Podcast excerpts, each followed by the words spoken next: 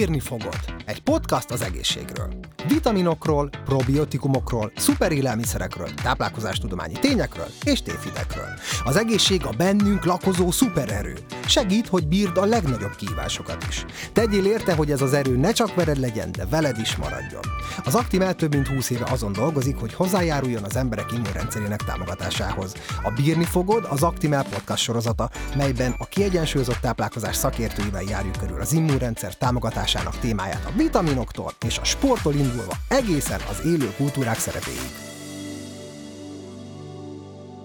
Ha az egészségünk megőrzése a cél, akkor a táplálkozás és a mozgás kéz a kézben jár. De vajon elegendő, ha minden nap sétálunk fél órát a kutyával? Mennyit kellene mozognunk? És hogy találjuk meg a számunkra tökéletes mozgásformát? Mit együnk? Mire figyeljünk sportolás előtt, közben és után? Sziasztok, ez itt az Actimel Podcast hetedik adása, én pedig Sasdani vagyok. A vendégem Senker Horváth Kinga, örökös magyar bajnok, Európa bajnok és többszörös világbajnoki érmes végbord versenyző. Kinga sportolóként a mozgás, dietetikusként pedig a sportáplálkozás szakértőjeként segít nekünk megtalálni a helyes válaszokat. Szia Kinga! Szia Dani, üdvözlöm a hallgatókat! Ma mozogtál már valamit? Nem, de viszont innen, innen gyalog fogok hazamenni a normafához, úgyhogy be volt évítve a mozgás, csak nem ezzel kezdtem, hanem ezzel folytatom. Ez neked minden nap? Vagy közel mindennapos? Sajnos nem. Uh, amióta így a sportolói létből már dolgozó anya lettem, megmondom őszintén, volt olyan időszak is, hogy fizikailag inaktív voltam, ami borzasztó felismerés volt, úgyhogy ezen változtattam, és ha nem is a mindennapjaimban, de heti rendszerességgel azért próbálok többféle mozgásformát is beiktatni, és itt a jó idő, indul a végborc, szezon, nekem ez még továbbra is nagy szerelem, úgyhogy azért, azért azt mondhatom, hogy tényleg próbálok figyelni a mozgás a gyerekekkel is, meg így az én időmbe betenni a kedvenc mozgásformáimat. Mi a különbség a fizikai aktivitás és a testmozgás testedzés között? Igen, ezeket szinonímaként használjuk a közgyelvben, a sporttudomány elkülöníti ezeket. Igazából ö, annyit kell tudni, hogy a fizikai aktivitás alatt értjük például a porszívózást, vagy a mosogatást is, tehát ennek többféle ernyője van, ö, ötféle szintet különböztetünk meg, és az egyik például a sporttevékenység. Viszont a testedzés, meg a testmozgás, az már ugye így a fizikai kondíciónak a fejlesztésére irányul, tehát ezért vannak ilyen nuanszni különbségek, de teljesen helyén való, hogyha valaki ezeket tényleg így szinonimaként használja. A lényeg, hogy mozogjunk. Mást és mást kell sportolnia például annak, aki egész nap a gép előtt ül, és annak, aki például fodrászként, futárként vagy postásként dolgozik? Más javasolt? Ez egy tök jó kérdés. Üm, igazából igen, hogyha valaki ülő munkát végez, ott már mindenféleképpen, hogy a függőlegesbe teszi magát, az már egy tök fontos mhm. dolog. És a tápláltsági állapot is meghatározza különben azt, hogy milyen mozgásformát lehet javasolni az illetőnek. Mert hogyha egy elhízott személlyel van dolgunk, és az is fontos különben, hogy a túlsúly, meg az elhízás, az azok sem szinonimák. Tehát itt viszont mhm. tényleg figyelni kell arra, ugye a BMI, az a testtömegindex, és azt szerint állapítunk meg tápláltsági állapot kategóriákat. Tehát a normál tápláltsági állapotot a BMI 18 és fél és 25 közötti érték. A testtömegindex pedig úgy számolható ki, hogy a testtömeg kilogramban elosztva a testmagasság méterben vett négyzetével és így kapjuk meg a testtömegindexet, és ezek alapján tudjuk magunkat besorolni, hogy hova tartozunk. Tehát ez a 18 és 25 között ez a normál tápláltsági állapot, 25 és 30 között beszélünk túlsúlyról, uh-huh. 30 fölött pedig elhízásról, és sajnos már az elhízásnak is különböző fokozatai vannak, csak ha egy szumó versenyzőre gondolsz, az már akár hármas fokú elhízás is lehet. Tehát azért itt, itt külön, megkülönböztetünk, tehát hogy a túlsúly az egy enyhébb fokú test tömegtöbblet, az elhízás az már egy nagyobb ö, testtömegtöbbletet jelent. Tehát, hogyha mondjuk egy elhízott személlyel van dolgunk, akkor ott figyelni kell arra is, hogy nem küldhetem el azonnal futni, hanem figyelnem kell ugye a vázrendszerére, a csontrendszerre, hogy ne terheljük túl, amúgy is már cipel magán x kilót ö, ö, súlyfelesleget, tehát fontos az, hogy akkor ö, egy kímélő mozgásformába tudjon belekezdeni. Tehát, hogy akkor egy, egy sétálás, egy Nordic walking, az különben sokan a, az idősek sportjának gondolják, pedig iszonyatosan hasznos, tehát, hogy úgy már a fel felső testnek az izomcsoportjait is beveszi a, a buliba, és nem csak az alsótest dolgozik intenzívebben, tehát azt lehet mondani, hogy tényleg a sétának is elképesztően sok pozitív élettani előnye van. Persze itt is megkülönböztethetünk olyat, hogy, hogy már érezzük magunkon, ha nincs is ilyen okos óránk, mondjuk a legtöbb embernek már van, de hogy érezzük magunkon, hogy egy picit így jobban jár a vér a testünkben, tehát egy picit kipirul az arcunk, szaporább lesz a légvétel, akkor már tényleg azt mondható, hogy az intenzitás eljutott oda, ami már így a szívérendszerre és elég egyéb szervekre már pozitívan hat. Úgyhogy ebből a szempontból itt azért ez fontosnak tartottam megemlíteni az elején, de hogyha mondjuk egy, egy normál, ja, és különben, hogy sportolóknál pedig nem a BMI alapján kategorizálunk, mert ugye a BMI nem tesz különbséget az izom, izom és a testzsír között, hanem ott nagyon fontos, hogy testösszetétel mérést használunk, mert akkor látjuk az izom zsír arányát a, a testben, meg a testzsír százalékot, ami náluk szintén nagyon fontos, csak hogy ezt így össze szokták keverni, hogy a BMI-t azért nem mindig szoktuk alkalmazni, és a lehető legtöbb embernek, hogyha lehet, egészségeseknek, betegeknek, klinikumban, sportban, testösszetétel mérésre érdemes elmenni, mert nagyon értékes adatokat tudunk kinyerni belőle, amit érdemes, hogy ugye dietetikusi felügyelet mellett, hogy a dietetikus elemezze ki az adatokat. Úgyhogy így ebből a szempontból visszatérve, hogy a fodrásznak is, az fontos, hogy megtalálja azt a mozgásformát, amit örömmel csinál. Ugyanígy a, a táplálkozás is örömforrás, persze, hogyha csak az, az az egyetlen örömforrás, akkor az nem jó, de hogy a mozgás is legyen egyfajta öröm. Tehát, hogy ha szeret, ha nem szeret valaki például futni, akkor tök jó, hogyha tényleg mm, sétál, egy tempós sétát beiktat. De mellette még azért azt is el lehet mondani, hogy már a sokat számít, hogyha fizikai inaktivitásból kijöve elkezdünk sétálni, vagy most a konditermek is nyitni fognak hamarosan, de a szabadban végzett mozgásnak még több pozitív előnye van ugye a szabad friss levegő belégzése miatt, a napfény, ami most szintén már azért remélhetőleg jön, de hogy akkor bár, bármi olyan mozgásformát, amit ilyen aerob tevékenységet, de mellette a WHO fizikai aktivitásra vonatkozó ajánlása is azt mondja, hogy heti kétszer érdemes ilyen erősítő edzéseket is beiktatni, ami már egy máshogy hat a, a szervezetre. Ö, és itt azért, azért szoktam azt mondani, hogy az már tök fontos, hogyha eddig nem mozgott, elmegy mondjuk sétálni vagy van otthon mondjuk így kerékpár, és akár szobabicikli, és akkor azon teker, de tök jó kiegészíteni, hogyha, hogyha minél jobb mozgásprogramot szeretnénk megtalálni, már erősítő edzésekkel is. Miért jó, hogyha erősítő edzéseket végzünk? Ugye ott az az izom fejlesztésre fog irányulni. Sokan megijednek különben ettől, hogy azt mondja, de én nem akarok izmos lenni. Igen, nagyon sokszor hallom én is. Hát de az nem úgy működik, hogy én most megemelek egy súlyt, és izmom lesz, tehát ez ilyen könnyű lenne. Akkor mindenki izmos lenne. Ugye? Tehát, hogy így nem, nem arról van szó, hogy ilyen Arnold Schwarzeneggereket, meg ilyen bikini fitness modelleket csinálunk hip-hop rövid idő alatt, hanem igazából arról van szó, hogy különben minden létfontosságú szervünket is izom veszi körül. Üm, és tehát, hogy ha elkezdünk erősítő edzéseket végezni, még nem is lesznek definiált izmaink, mert az tényleg nem jön könnyen, de hogy azzal már, hogyha nő az izom, akkor az alapanyagcserénk is nő. És az miért jó, ha nagyobb az alapanyagcsere? Mert hogy többet tehetünk anélkül, hogy híznánk. Hát ez legzseniálisabb, mert hogy az izomnak nagyobb az energiaigénye, mint a zsírnak. Tehát ezért érdemes olyan mozgásformákat betenni, amivel kombináljuk a különböző mozgásokat, úgyhogy ezért a, a sokat állnak mondjuk a, a fodrászok, akkor ők lehet, hogy jobban esik nekik, ha elmennek tekerni, de mellette tök jó, hogyha csinálnak erősítő edzést is, meg a nyújtást is, sokan kihagyják, pedig az is nagyon fontos, és aki meg egész nap ül, ott meg tényleg tök jó már az is, hogyha sétál, fut, kocog, ellipszis tréner, tehát bármilyen bevethető.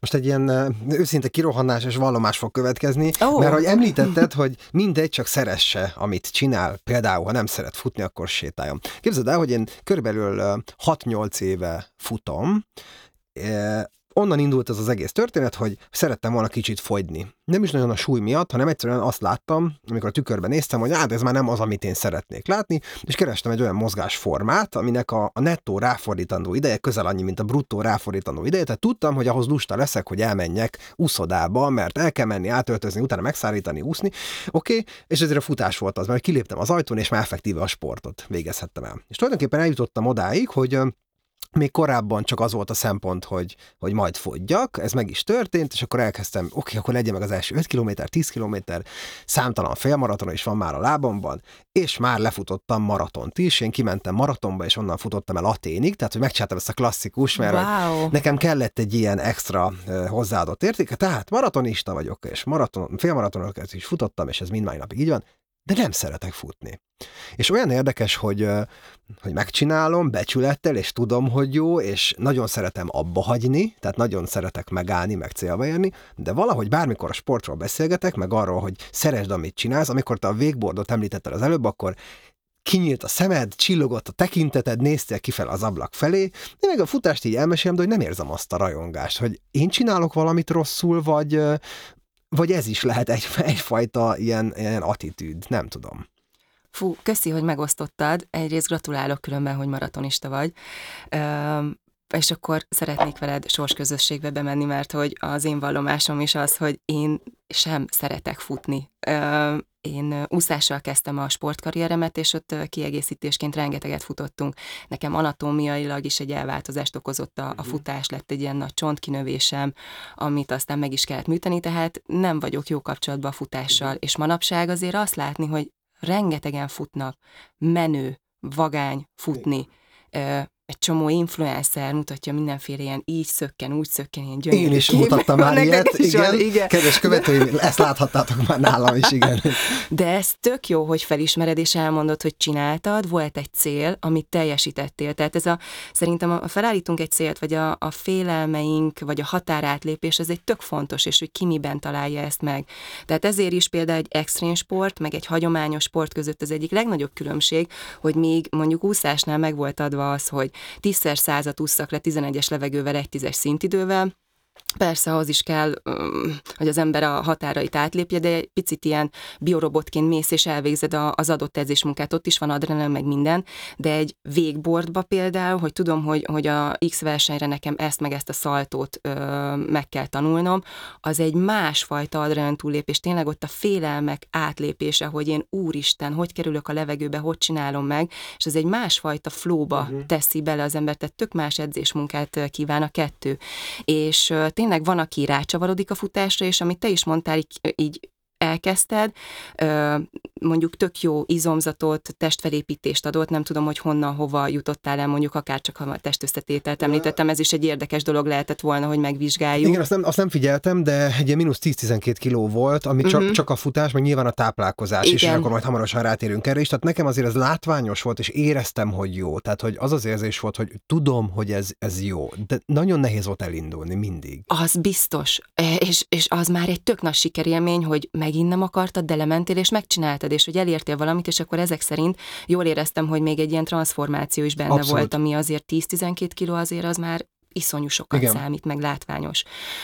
De hogy arra az embernek tényleg figyelnie kell, hogy amúgy mit ad, mert megcsináltad, mert ott volt benne, tehát ez egy, ez egy óriási sikerélmény, de ha viszont nem adja azt az érzést, akkor, akkor én azt gondolom, hogy érdemes tovább menni és megnézni, ha akkor egy csapasportot beveszek, hogy egy kosár vagy egy mhm. röpi, amire tényleg úgy mész, hogy nem az, hogy jaj, de jó, megcsináltam és vége van, hanem hogy így szólnak, hogy vége van az edzésnek, vagy lejárt Igen, a pályabélet, és nem már, de én még annyira akarok, még annyira benne van. Szóval, hogy, hogy az, az megint a hormonális ö, dolgok, azok szintén is sport alatt is ilyen nagyon szépen kimutathatóak, tehát én azt mondom, hogy, hogy ö, ha már az ember ezzel tisztában van, és én is így a futásra, hogy nem érzem azt a szerelmet, azt a, azt azt az örömöt. Ezért például én, én tényleg ezt a tempós gyaloglást, vagy ezt a túrát jobban szeretem, akkor én arra is mm. fekszem rá, akkor én az a fajta vagyok, aki nem szeret futni. És így, hogy neked már a futással történt akkor egy ilyen komoly kapcsolat, hogy elértél valamit, Szerintem akár érdemes lehet, hogy akkor, ha ez annyira nem ad örömet, kiegészíteni, hogy amiben van intermittáló vagy futás, de nem csak futás, hanem lehet, hogy neked szükséged van valami másra, még plusz koncentráció, hogy közben bedob, be, bedobd a kosarat, vagy foci, vagy kosár, vagy csak bármilyen egyéni sporták, tehát, hogy akkor én, én tovább mennék és megkeresném azt, ami, ami tényleg egy olyat ad, amit te is mondtál, hogy csillogjon tőle a szemed, és ne csak azt tud, hogy ez jó leső érzés nekem, hanem hogy szeres csinálni igazán. Viszont minden hallgatónak szeretném a figyelmét felhívni, hogy tehát senki ne rémüljen meg a futástól, mert most két, hát nem tudom, két, az egyikünknek csontkinövése lett, a másikon meg nem szerette, de hogy igazándiból pont arról van szó, hogy ennek a fontosságáról szeretnénk még így is beszélni, mert amúgy én mind mai napig futok, tehát most lehet, hogy picit szélsőséges volt azt mondom, hogy nem szeretem, de hogy az, az a fajta ilyen extra hozzáadott értéket nem találtam meg benne, amiről te is beszéltél, valamint, és szerintem ez is egy érdekes kérdés, hogy a, a célokat, amiket említettél te is, hogy tűzzük ki, én ezt kitűztem, és ez volt az aténi maraton. De másnap bajba voltam, mert azt mondtam, hogy oké, okay, hát akkor ez megvan, itt az érem, megyek haza Görögországból, mi a következő? Fú, annyira jókat mondasz. Erre még egy picit csak visszacsatlakoznék arra, hogy tényleg én, én vállaltan, akik ismernek, tudják, hogy nem szeretek futni, de ez a gyönyörű benne, hogy mindannyian különbözőek vagyunk és a táplálkozásunk is, hogy majd beszélünk róla, hogy változatos, de a mozgásformánk is. Az egyik szeret futni, a másik nem, de az tök jó, és én teljes mértékben megértem, ha valakinek a futás okozza azt a katarzist, mi csak vállaljuk azt, és erről is szerintem tök fontos beszélni, hogy te csinál, én nem is csinálom, te csinálod, de hogy nem ez adja azt a, azt a flót. És amit említettél, hogy igen, elérsz valamit, volt egy út, amit megtettél, feltetted a, az íre a pontot, megvan. Pont ez különben a sportolóknak is a, hogy visszatalálni mondjuk a civil életbe, vagy a civil életbe is úgy megtalálják a számítást, hogy amikor elérsz valamit, hogy ott állsz, és, és hogy úgy okozza azt a sikerélményt, ezt az áttörést, de hogy mi van utána, azt elérted. Merre menjünk tovább. És ezért is ö, számít szerintem nagyon sokat az, nem csak sportolónak, hanem ö, aki csak szabad idejében, csak idézőjelbe, hogy, hogy, hogy akkor egy folyamatos örömforrást adjon az a dolog, hogy mondjuk ebben neked volt valami, amit beletettél, de hogyha valamit igazán szeretsz, ö, például nekem, nekem a, a ö, hogyha hozhatok ilyen példát, hogy már 14 évet versenyeztem, már nem érzem azt, hogy versenyeznék, de folyamatosan ott van, hogy még ezt a trükköt, azt a trükköt meg szeretném tanulni, vagy ha csak vízbe kerülök, egyszerűen nem is tudom elmondani szavakkal azt az élményt. Tehát, hogy valamit elértünk, de utána még, ha akár a sportot tekintem, hogy megmaradjon, és itt megint bejön akkor az, hogy a, olyan örömöt okoz, hogy az ember várja, és a stresszkezelés, ami szintén az immunrendszer támogatásában a mozgás, a táplálkozás mellett tök fontos, és hogy mondjuk azt is tudja hozni akkor az a, az a mozgás, hogy boldogok vagyunk tőle, és akkor abban is megtalálhatjuk már azt, hogyha nem is tűzöl ki, mondjuk a sokszor van, hogy a maraton után már elkezdenek ultrázni az emberek, azt mondod, hogy neked erre nincs szükséged, de, de hogy ugyanolyan boldogságot fog adni, hogyha megtalálod azt a, azt a sportot, hogy akkor még azt heti párszor lemész, kis apró trükköt megtanulsz benne, vagy nem tudom, három pontosokból dobsz akkor egy ilyen játékmeccs alatt tizet, tehát hogy, hogy meglegyen egy következő stage, ami, ami szintén úgy, úgy leköti az elmédet a stresszkezelésben segít, és boldogságot hoz a mindennapjaidba. Nekem egyébként, hogy említettem is, ugye a, a futás mellett azért a, a táplálkozásra is odafigyeltem. Tehát az a 10-12 kilót nem úgy dobtam le, hogy elkezdtem futogatni, és akkor észrevettem, hogy, hogy gyakorlatilag leapadt a, a, a, a túlsú rólam, hanem nyilván odafigyeltem a táplálkozásra is, a maga módján, és a, amit így az ember összeszedhetett tudást. Hogyan illeszkedik a futás, vagy a futáshoz az én életemben, de hogy a mozgáshoz a táplálkozás. Miért fontos az, hogy, hogy a sportás mellett a táplálkozásra is odafigyeljünk? A kettő elválaszthatatlan különben egymástól, meg van is egy ilyen régi mondás, ezt lehet, hogy sokan ismerik, hogy épp testben épp lélek. Ezt különben Juvenálisnak hívják, egy ilyen római költő volt, és rosszul ment át, rossz fordításban maradt ránk ez a mondat, mert nem arról van szó, hogy épp testben épp lélek, hanem hogy épp lélek legyen, épp testben, tehát pont a fordítottja, mm-hmm. mert hogy nem csak a táplálkozás és a mozgás elválasztatatlan, hanem a lelki egészségünk is, tehát az életmódunk három alapillére, a rendszeres testmozgás, a kiegyensúlyozott táplálkozás és a mentális egészség. És ezek különben körforgásban is hatnak egymásra. Tehát le lehet azért úgy is fogyni, hogy az ember, ez, ez is egy folyamatosan öm, olyan kérdés, ami, amit megkérdeznek, hogy akkor milyen szerepe van az életmódváltásban, hogy százalékos arányt mondjak, hogy akkor mennyi a táplálkozás, Ez mennyi a mozgás. 30, amit mindig hallunk, igen, ugye? Igen, igen, van ilyen arányszám, de ugyanakkor nem nagyon lehet azért ennyire bekategorizálni. Ha csak azt nézem, hogy nem mozgok, hanem figyelek, hogy az ener- negatív energiamérleget úgy érjem el, hogy ugye kevesebbet eszek.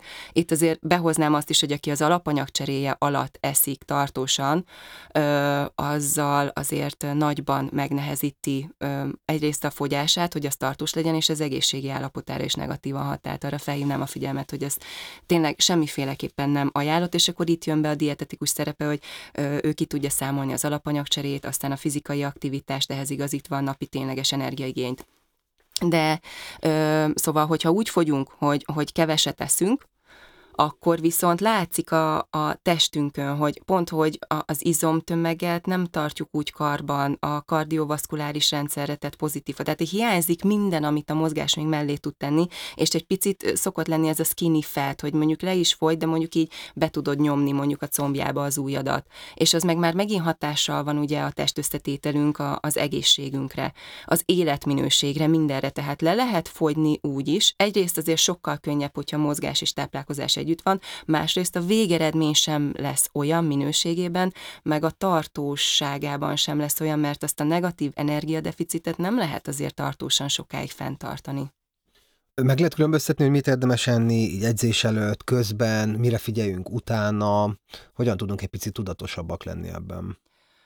Egyik kedvenc területem a dietetikán belül a sporttáplálkozás. Uh-huh. A Testnevelési Egyetem sporttáplálkozás tömény központjában dolgozom, élsportolókkal és szabadidősportolókkal, és az egyik legösszetettebb rész tényleg a sporttáplálkozás, hogy ott nem csak arról van szó, hogy mit mennyit eszünk, hanem hogy hogyan időzítjük. Ugyanis tényleg szerepe van annak, hogy, hogy mikor megyünk sportolni, délelőtt, délután, hány edzésünk van. Ebből a szempontból megkülönböztetjük azt, hogy ki a szabadidős sportoló, ki az élsportoló, a regeneráció jelentősége miatt is. Tehát ha mondjuk én tudom, hogy most haza fogok gyalogolni hegymenetben, akkor például egy ilyen komplex reggelivel kezdtem, ahol megvolt a megfelelő összetett szénhidrát, teljes értékű fehérjeforrás, és vitaminok, ásványi anyagok miatt pedig volt zöldség is a, a tányéromon. Tehát ilyenkor két-három órával edzés előtt érdemes egy ilyen mindhárom makrotápanyagot és mikrotápanyagokat is tartalmazó étkezést betenni. Ha viszont mondjuk egy, ha már az úszást mondtam, úszásnál van egy hajnali edzés, és 6.30-kor már vízbe csobban az illető, akkor ott, ott kevés idő van arra, hogy tehát ott már nem tud egy ilyen komplex reggelit elfogyasztani, tehát az időzítésben, ha csak mondjuk egy órán van edzés előtt, akkor ott már a szénhidrátok felé tevődik a hangsúly, és azon belül is már a gyorsabban felszívódó szénhidrátokra, azaz mondjuk, ha csak egy órán van, a, hogy az uszadába érjek, akkor mondjuk jó lehet egy egy lekváró spirítós például, de mogyoróvajjal is meg lehet kenni, mert ez az amerikai sporttáplálkozásban az egyik leggyakrabban használt alapanyag például, de jó lehet egy kalács is. Itt az a lényeg, hogy ne kenjen meg dögivel vajra, meg ne tükört tojást tegyek, mert a szénhidrát az, ami a leggyorsabban ürül a gyomorból, ezt követi a fehérje, majd a zsír. Tehát itt pont azt szeretném, hogy ugye gyorsan kapjak energiát, és mire a mozgásra kerül a sor, addigra már ne az emésztőrendszer körül áramoljon a vér, hanem hogy a célhelyre elmenjenek a tápanyagok, és ezért fontos az, hogy itt főleg szénhidrát tartalmú legyen az étkezés, itt már ne legyen nagy zsírtartalom, fehérjetartalom és tartalom se, tehát ne ilyenkor együk a, a graham kenyeret, vagy a rós cipót, hanem tényleg egy, egy jó kis kovászos kenyér is megteszi, vagy akár egy kalács, és hogyha pirítom, azzal megint emelem a glikémiás indexét, tehát gyorsabban felszívódó lesz. De az se jó, ha én csak egy... Bocsánat, egy másodpercet, az, hogyha megpirítom a, a, a kenyeret, Igen. azzal effektíve rontom az esélyeimet, ami így a, tehát hogyha ha, nem tudom, a fogyás egy szempont lenne, így a mozgás mellett, akkor rosszabbul járok, ha pirítóst teszek, mint ha csak simán kovászos kenyeret. Itt meg kell nézni, hogy mi a cél. Aha. Ö, hogyha az a cél, hogy nekem kevés időm van edzésig, és szeretném azt, hogy ez gyorsabban uh-huh. felszívódjon, akkor ilyenekkel tudok játszani, hogy egy picit a glikémiás indexét növelem. Amúgy, hogyha egészséges táplálkozást nézek, ott, ott próbáljuk azt, hogy alacsonyabb glikémiás indexűek legyenek azok az ételek, amiket fogyasztunk. De itt jön be megint a sporttáplálkozásnak a specifikumai. Tehát az alapja az egészséges táplálkozás, de aztán erre jönnek rá azok a sporttáplálkozási célok, amit a sportolóval együtt közösen határozunk határozunk meg, ha itt például pont az edzések körüli étkezés a cél és azok rendbetétele, akkor itt viszont tudok ilyen praktikákkal élni, hogy, hogyha megpirítja a kenyeret, akkor, akkor igen, azáltal a glikémiás index ö, növekszik, az azt jelenti, hogy könnyebben hozzáférhető lesz a szervezetünk számára, tehát gyorsabban ö, fogunk tudni energiához jutni. Itt ebben az esetben ez a célom. De amúgy, hogyha tényleg az egészséges táplálkozást veszem egy szabadidősportot, ott pont az a cél, hogy mondjuk ne legyenek ilyen ilyen nagyobb vércukorszintemelkedések, hanem kiegyenlített vércukorszintemelkedés legyen, akkor ott például azt mondanám, hogy ne pirítsa meg mhm. lehetőség szerint. Ha szereti, akkor egye meg úgy is, de azért egye nem pirítva is, mert akkor már több munkát adok a szervezetemnek, tehát akkor azt viszont már egy ideálisabb megoldásnak tudnám mondani. Ugyanúgy az apkása különben, azzal is lehet játszani, hogyha van két órám, akkor mondjuk az apkását tejjel készítem, vagy joghurttal készítem, és nem főzöm szét. Teszek bele mogyoróvajat, hogy kis zsíradék is legyen, ö, aztán ö, olajos magvakat, ott szintén ugye a zsíradék tartalmakat ki kell emelni, tehát az már egy olyan komplex reggeli. De ha én úgy készítem el ezt az apkását, hogy így PP főzöm, nem tejjel, aminek ugye van fehérje meg zsírtartalma is valamennyi, ö, hanem vízzel, akkor már sokkal gyorsabban felszívódó lesz az az apkásám. Nem teszek bele magyaróvajat, olajos magvakat, hanem mézet teszek bele, lekvárt és banát, akkor az mehet egy órával előtte. Tehát ilyen, ilyen érdekességek vannak, amivel lehet játszani.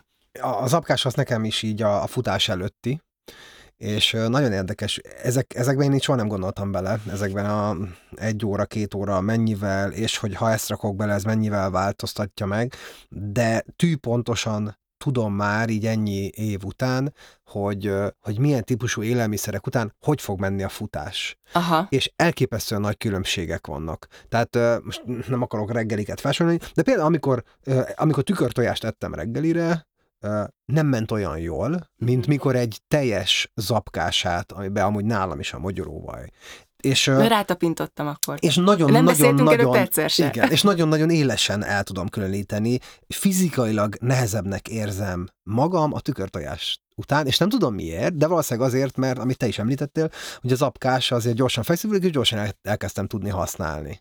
Igen, mert annak ugye a szénhidrát tartalma magas, és amit az előbb említettem, hogyha a tükörtojás, pont azt hiszem, hogy tükörtojást Igen. említettem én is, hogy annak a fő makrotápanyagai mik lesznek a fehérjék és a zsír és azok ürülnek lassabban a szervezetből, uh-huh. tehát még valószínűleg emésztett, tehát dolgozik uh-huh. a szervezeted azzal a tükörtojással, mert a makrotápanyagai közül nem a szénhidrátok dominálnak a tükörtojásnak, és azért érzed nehezítetnek magad, mert még az emésztése is el van foglalva a szervezeted, de már futsz, ezért, ezért öm, tényleg egy, egy, ilyen, egy ilyen kreatív varázslás, most nem akarok mm. ilyen nagy szavakat, de hogy ö, vannak ajánlások, nemzetközi up-to-date sporttáplálkozási ajánlások, és utána az a munka, amikor jön a sportoló, és azt még egyére szabjuk, és te is, amit mondta, hogy a tudatosság, az nagyon-nagyon sokat számít. Különben van olyan sportoló, akinél csúszik például a tükörtojás, de mondtam neki, hogy azt viszont egészítse ki akkor is szénhidráta, mert nem tartalmaz szénhidrátot, akkor a reggeli.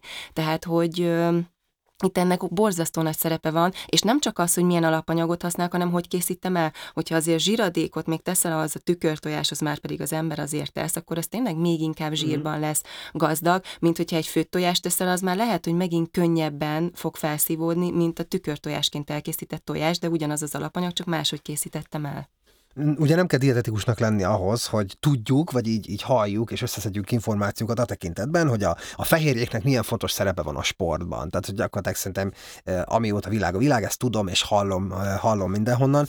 De hogy milyen fehérjéket fogyasszunk, ha mozgunk, vagy sportolunk? Mikor fogyasszuk ezeket, hogyan illeszünk be az étrendünkbe? Igen, a fehérje egy ilyen kardinális kérdés szokott lenni sporttáplálkozásnál. Ezt is egyére szabottan a dietetikus és más specializálódunk, vannak sportspecifikus dietetikai szakemberek, meg tudják határozni sportágra lebontva, vagy ha olyan sportág van, akkor még tovább posztra lebontva, nemre, testösszetételre, célokra, tehát rengeteg minden olyan tényező van, ami alapján mi az energia és tápanyagbevitel szükségletet meg tudjuk határozni. Azt lehet mondani, hogy az átlag lakosságnak 0,8 g per testtömeg kilogramm fehérje bevitel ajánlott. Ha már valaki sportol, rendszeresen sportol, akkor ott már növekszik a szükséglet és ha élsportolókról beszélünk, csak hogy azért akartam számot mondani, hogy lehessen viszonyítani, akkor például élsportolóknál olyan 1,2 g-tól 2,5 g per testtömeg kilogramm az a fehérje mennyiség, amivel számolni lehet. Tehát láthatjuk, hogy tényleg többszöröse az átlag lakosság fehérje beviteli ajánlásának És akkor még nem csak az, hogy itt meg vagy egy emelt fehérjebevitelről beszélünk, hanem hogy akkor ezt hogy osztjuk fel, hogy így nagyjából egyenlő részekre osztjuk fel. Ö, és azon belül is, hogyha sportolókról beszélünk, vannak még a, a fehérjéken belül eszenciális aminósavak, 20 aminósav építi fel a fehérjéinket végtelen kombinációban, ebből a 20-ból 9 eszenciális aminósav, ami azt jelenti, hogy a táplálkozásunkkal nem, táplálkozásunkkal kell bevinnünk, mert a szervezetünk nem állítja elő maga ö, megfelelő mennyiségben és minőségben, tehát ezt tényleg csak táplálkozás útján tudjuk biztosítani ezeket a, az aminósavakat, és ö, itt jön be a teljes értékű fehérjéknek a szerepe, mert teljes értékű fehérjéknek hívjuk azokat, amelyek ezt a kilenc eszenciális aminósavat mind tartalmazzák. Tehát, hogyha valaki nem követ speciális étrendet, gondolok itt a különböző növény alapú étrendekre, vagy ö, ugye itt még lehet táplálékallergia intolerancia, ö, akkor azt mondhatjuk, hogy dominánsan a fehérjebevitelt az teljes értékű fehérjékből ö, fedezzük. Teljes értékű fehérje forrásaink pedig az állati eredetű élelmiszerek, a húsok, a halak, a tojás, a tej és a tejtermékek. És akkor arra lehet figyelni, hogy minden főétkezésünk mondjuk tartalmazzon ezekből az élelmiszercsoportokból, és a kis étkezéseinkre is azért be lehet illeszteni. És akkor itt az aminósavaknál még le lehet még jobban bontani, vannak ezek az elágazó láncú aminósavak, a BCA-t biztos sokan hallották, és ezek közül is a leucina az egyik legfőbb például az izomfehérje szintézisben, tehát sportolóknak még leucin tartalmat is tudunk számolni. Úgyhogy hogy ennek is megvan a, a tudománya, de így tényleg azt lehet mondani, hogy a fehérjénél a teljes értékű fehérje forrásokra támaszkodjunk. Természetesen vannak növényi fehérje forrásaink is, de ezek nem teljes értékű fehérjék, ezek inkomplettek. Ilyen forrásaink például a gabonafélék, a hüvelyesek és az olajos magvak. Ezeknek a, a biológiai értéke és a fehérje hasznosulása, emészthetősége nem olyan magas, mint az állati ö, eredetű fehérje forrásoké, de lehet kombinálni a fehérje forrásaink forrásainkat, de mondom, sportolóknál azt szoktuk mondani, hogy döntően teljes értékű fehérje forrásokból javasolt fedezni, de természetesen a növényi fehérje források is azért fontosak. Hát nagyon bízom benne, hogy az elmúlt eh, fél órában a hallgatóknak felkeltettük az érdeklődését, legyen szó sportról, táplálkozásról, vagy sporttáplálkozásról. Kinga, én nagyon köszönöm, hogy, eh, hogy elmesélted ezeket. Nagyon, nagyon izgalmas dolgok, eh, az érezhető az a fajta tudás, ami benned van, és az is, hogy azért ezt a témát még nem lenne itt érdemes lezárni, szóval kedves hallgatók, javaslom, hogy a következő epizódba is tartsatok majd velünk, ahol szintén Senker Horváth Kingával fogok beszélgetni. Köszönöm, Kinga! Én is köszönöm. Ez volt a Bírni fogod az Aktimel podcastjának hetedik epizódja a Danon jó voltából. Kövess podcast sorozatokat és tudj meg többet a benned lakozó szupererőről és annak védelméről. Én Sasdani voltam. Várlak titeket a következő epizódban. Sziasztok!